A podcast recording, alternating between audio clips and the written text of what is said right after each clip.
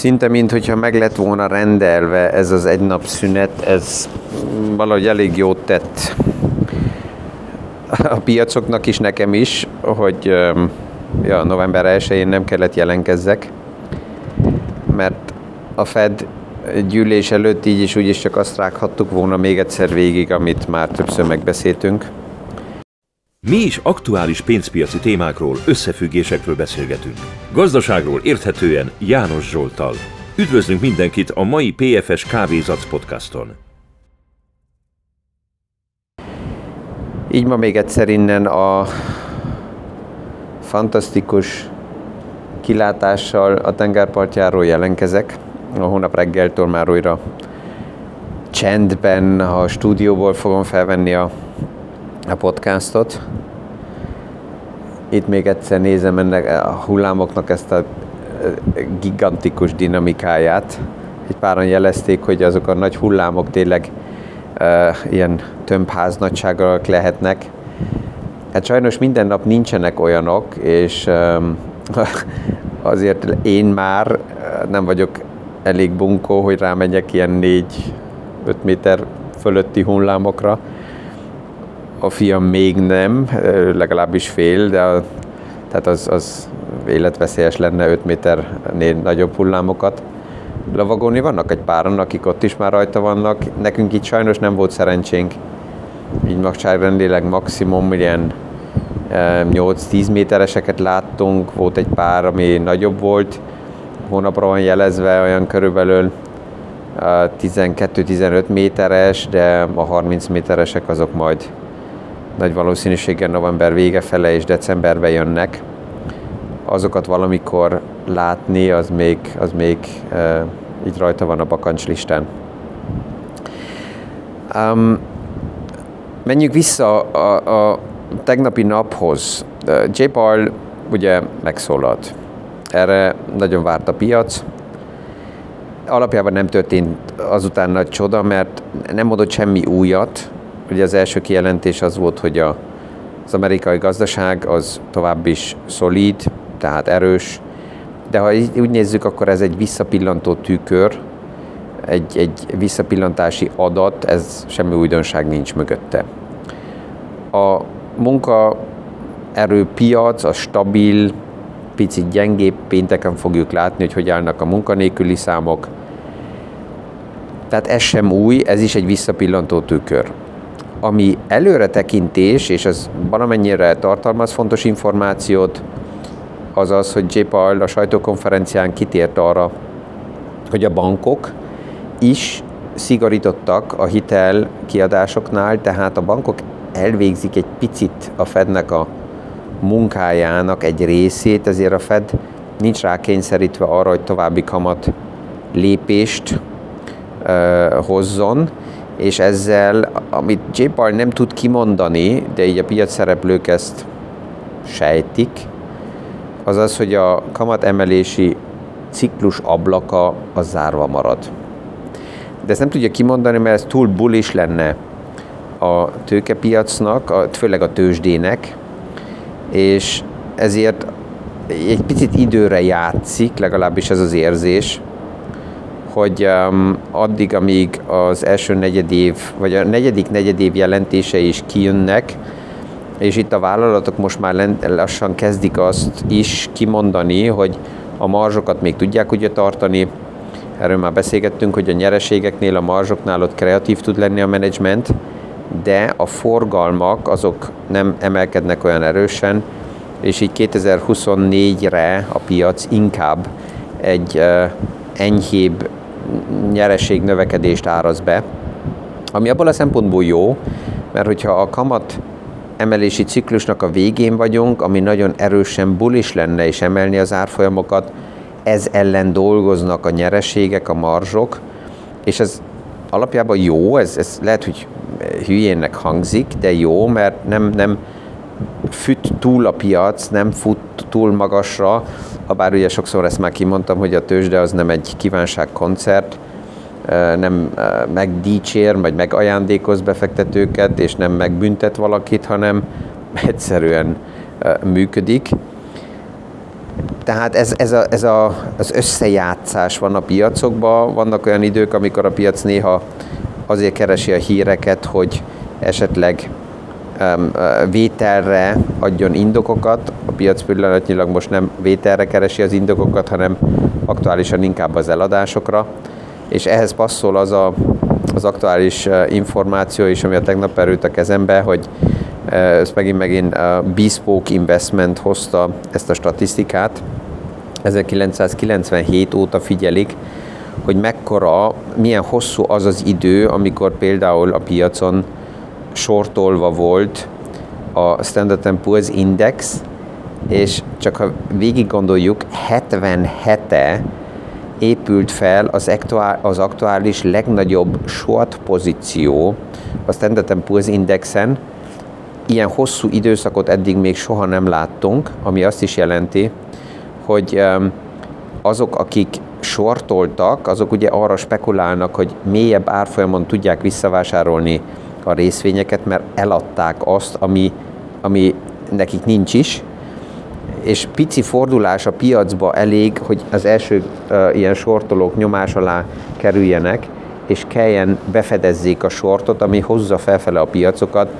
Tehát ezek mind olyan paraméterek, amik inkább azt a képet erősítik, hogy szezonális oldalról nézve a november az inkább decemberrel együtt erős hónapok szoktak lenni a tőzsdepiacokon. Egy másik téma, ami a tegnap látott nyilvánosságot, és ez is nagyon érdekes, mert ebből látjuk, hogy a piac mi mindenre figyel pillanatnyilag.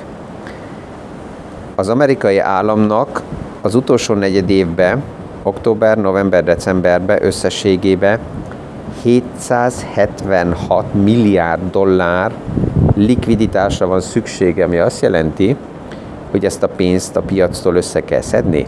Ezért mit csinálnak? Hát ugye kötvényeket bocsájtanak ki, államkötvényeket, 776 milliárd egy negyed évre. Ha valakinek eddig az volt az érzés, hogy neki finanszírozási vagy likviditási problémái vannak, akkor összehasonlítva ezzel a számmal a legtöbben fel tudnak lélegezni, mert akkor nincs problémájuk.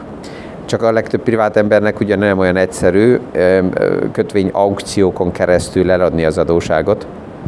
És ez volt a kérdés, hogy mit fog csinálni, mit fog tenni az amerikai állam, és ez a tegnap egy pár órával a j Paul gyűlése sajtókonferenciára előtt jött ki az információ, hogy a jövő hétre az amerikai állam a kötvény aukcióknál azt tervezi, hogy 112 milliárd dollár értékű államkötvényt fog kibocsájtani. Ez alapjában a szám nem volt új, ez már ismert volt, tehát azból lehet kiindulni, hogy hetente olyan körülbelül 110-120 milliárd dollár nagyságrendű kötvényeket bocsájtanak ki, mert hát ugye az év végéig valahogy még a 776-ot el kell adni, ha már, már októberben ugye egy jó rész ennek kiment a piacokba. És itt az volt a döntés a tegnap, hogy kevesebb hosszú futamidejű kötvényt ad ki az amerikai állam, és ennek ellenében inkább 3-5 éves, tehát rövid futamidejű kötvényeket. Ez miért jó? Hát ez azért jó, mert ezen keresztül kiveszi az amerikai állam a nyomást a hosszú futamidejű kötvénypiacokból. Ezekről többször beszéltünk az elmúlt napokban, hogy a hosszú futamidejű kötvényeknek a kamatjai kezdtek emelkedni, és keves volt az akció alkalmával a kereslet.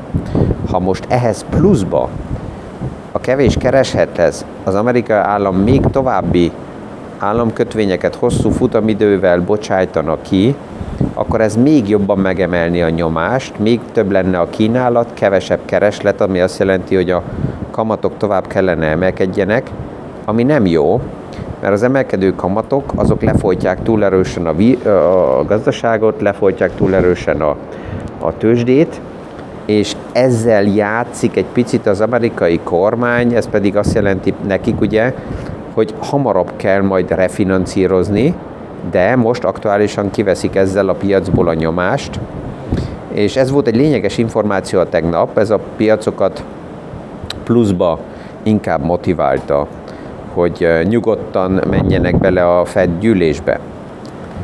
Aztán ami a tegnap előtt jött ki, mind érdekes hír, és ez szinte kiesett, mint egy csontváz a, a szekrényből, WeWork tőzsdé, ö, csődöt jelent be. Egy páran lehet, hogy még emlékeznek, 2020-21-ben WeWork volt a nagy szupasztár, amelyiket, akit Softbank, mint fő tulajdonos, a tőzsdére szeretett volna vinni. WeWorknek az üzleti modelle alapjában elég egyszerű.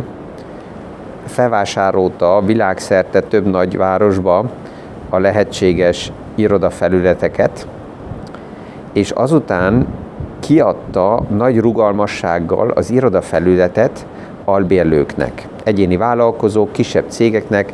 Ez fantasztikus volt a WeWorknél ilyen uh, irodaközösségekbe felületet bérelni, de nem kellett havi bérlet, fél éves, éves szerződésbe belemenni, hanem akár órára vagy napokra lehetett az iroda felületet bérelni.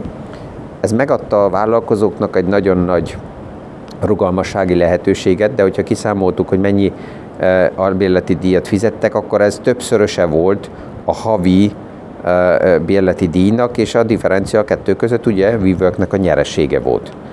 Ez a modell annyira jól működött, vagy annyira jól próbáltak ezt felépíteni, hogy tőzsdére menetel lett volna a kimenekülése Softbanknek ebből az üzleti modellből, Miért? Hát ugye azt a rengeteg iroda felületet, amit béreltek, azt kellett financírozni.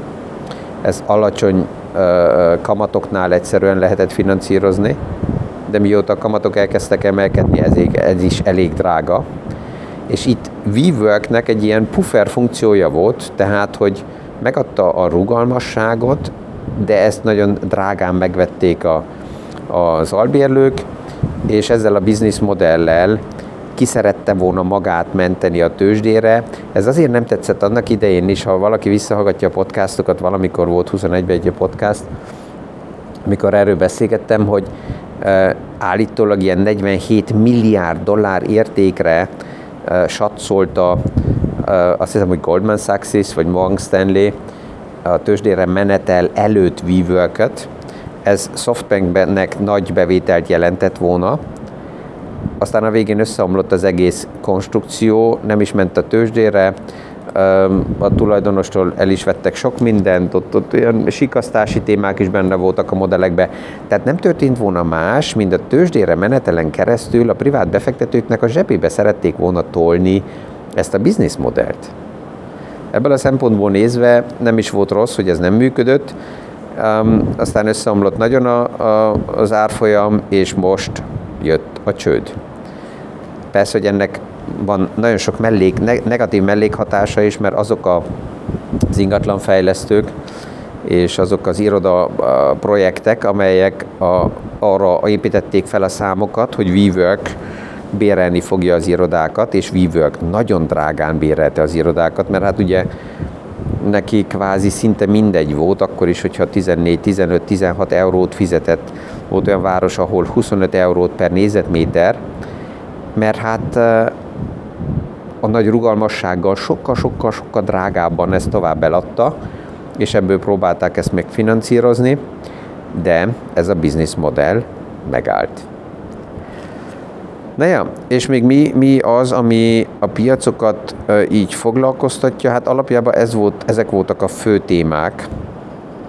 Um, jött ugye az a kérdés is, hogy az, hogy most a hosszú távú kamatok emelkednek, az jó vagy rossz a piacnak? Na ja, hát ezt már többször megbeszéltük, hogy ez azon múlik, és attól függ, hogy a kamatok azért emelkednek-e, mert a piac szkeptikus, és beköveteli a magasabb kockázati felárat a kötvények kamatán keresztül, vagy ez egy jó jel, és a piac azért mm, ja, ért azzal egyet, hogy több kamatot kell fizetni, mert a gazdaság ezt kibírja. Ezt sajnos nem tudjuk ma megválaszolni, ezt 24-be fogjuk csak látni, és pedig azon, hogy a fogyasztó hogy fog tovább viselkedni, és a fogyasztó hogy fogja tovább kezelni a magasabb kamatokat. És ez egy pár paraméter azért megváltozik, amivel ki kell béküljünk évekkel ezelőtt, még akár hónapokkal ezelőtt is a fő szöveg nagyon sok elemző oldaláról az volt, hogy a kamatok, ha emelkednek is, nem fognak nagyon sokáig fennmaradni, hanem újra hamar fognak csökkenni. És ez azért lényeges ezzel foglalkozni, mert egyelőre úgy tűnik, hogy a kamatokat a központi bankok nem tudják csökkenteni.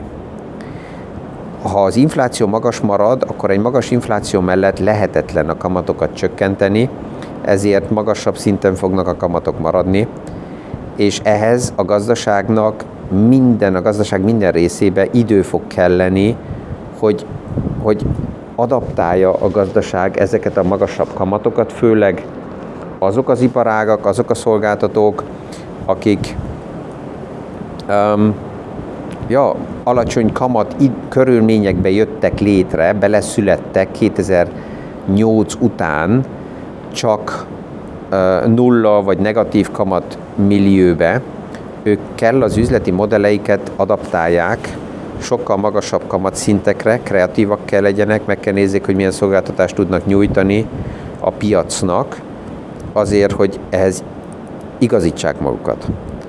Minden, amit itt ugye itt megbeszélünk, ez általában a hosszú távú befektetőknek nem annyira lényeges, hogy most rövid időre a kamatok mit csinálnak, mert hogyha egy hosszú távú befektetőnek megvan a minden időre ideálisan összeállított, kibalanszírozott, kiegyensúlyozott portfóliója, akkor ezt a stratégiát viszi és kész.